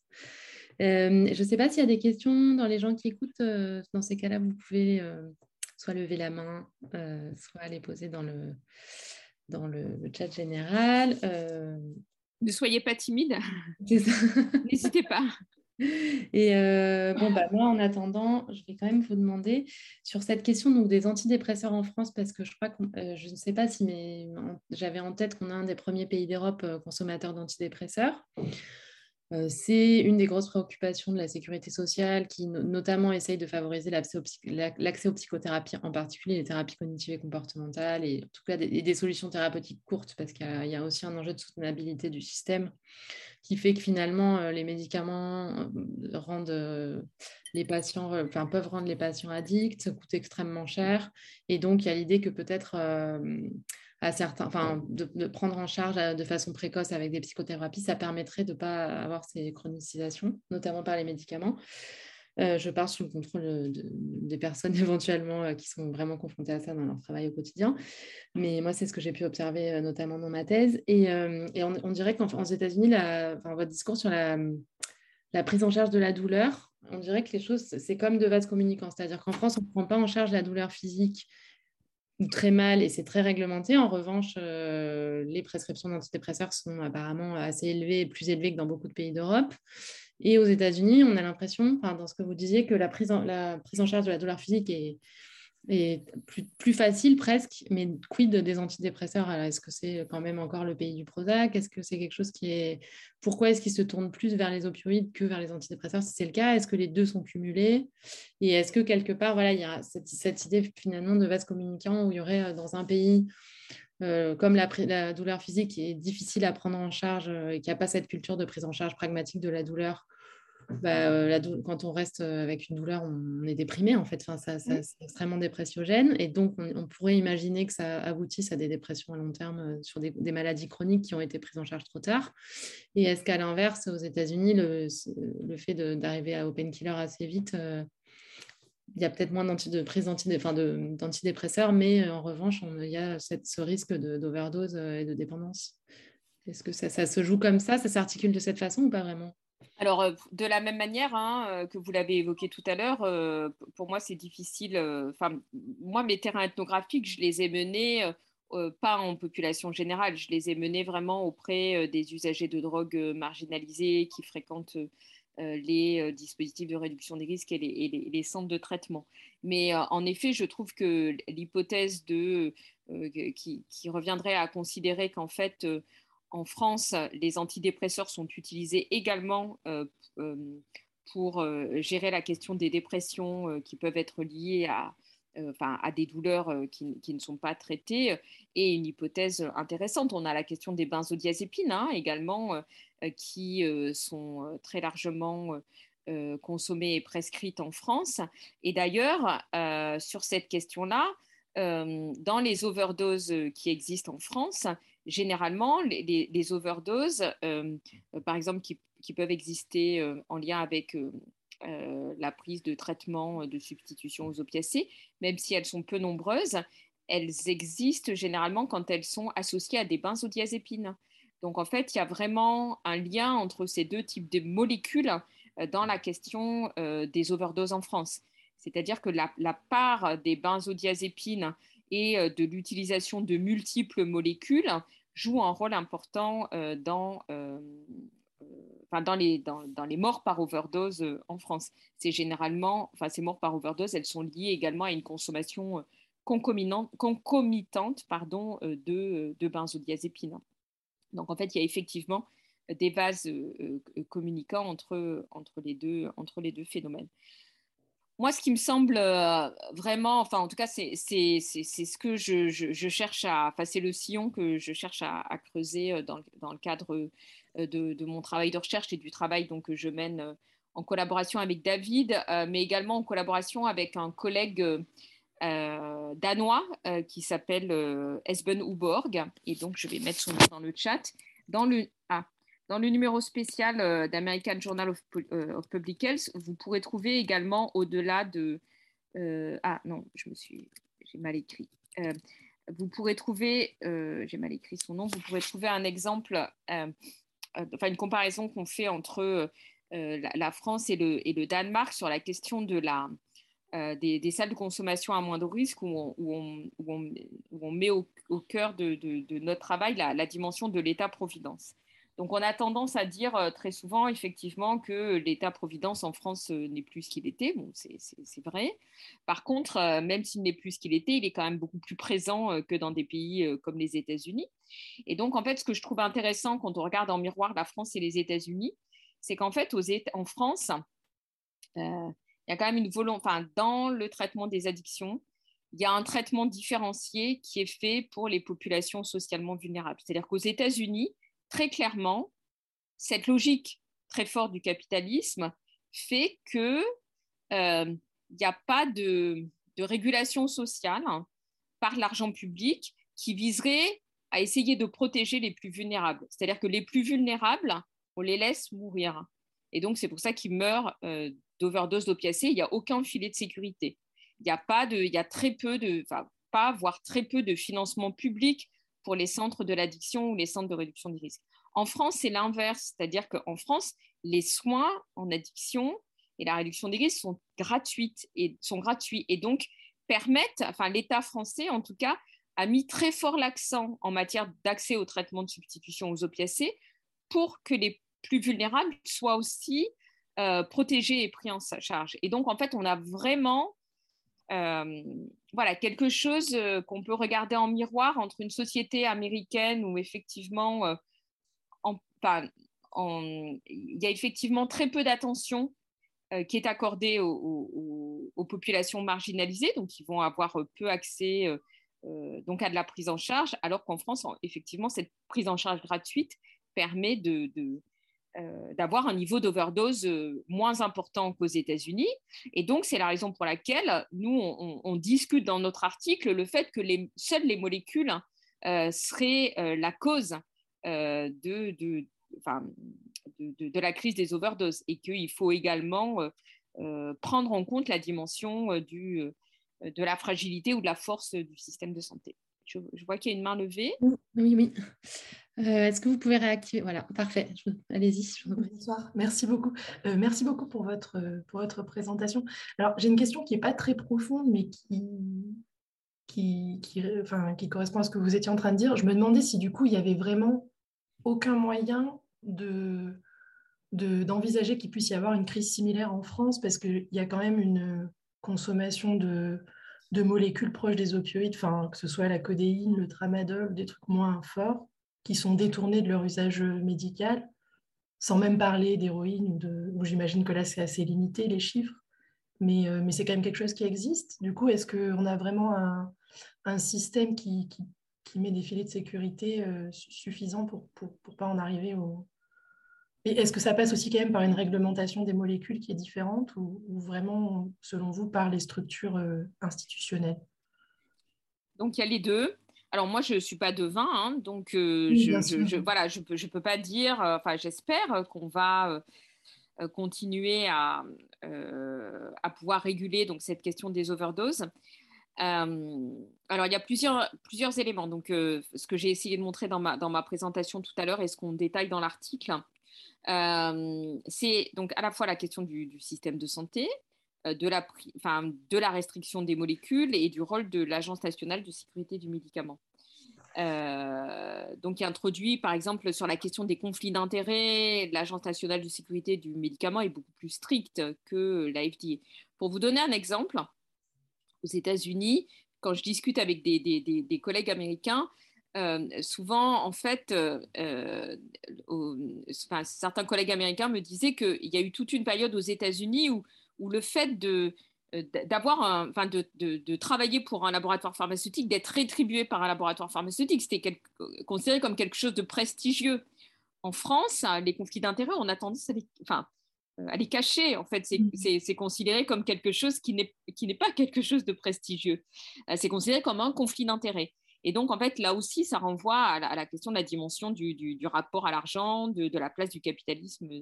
dans, une société, même si la société française est quand même de plus en plus, euh, de plus, en plus libérale. Mais en tout cas,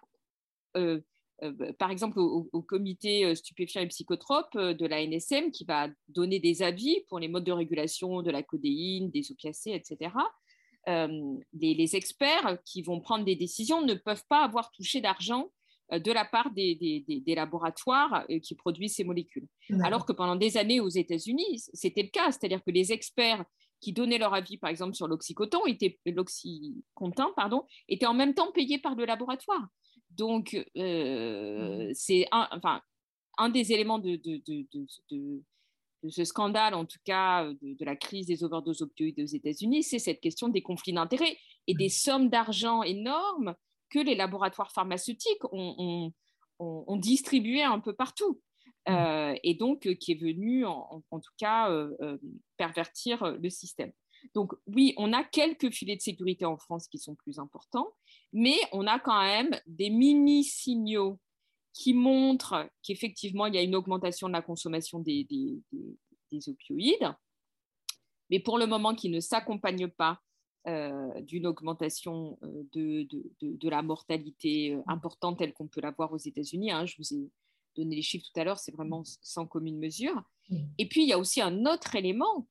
et là-dessus, malheureusement, c'est très difficile de...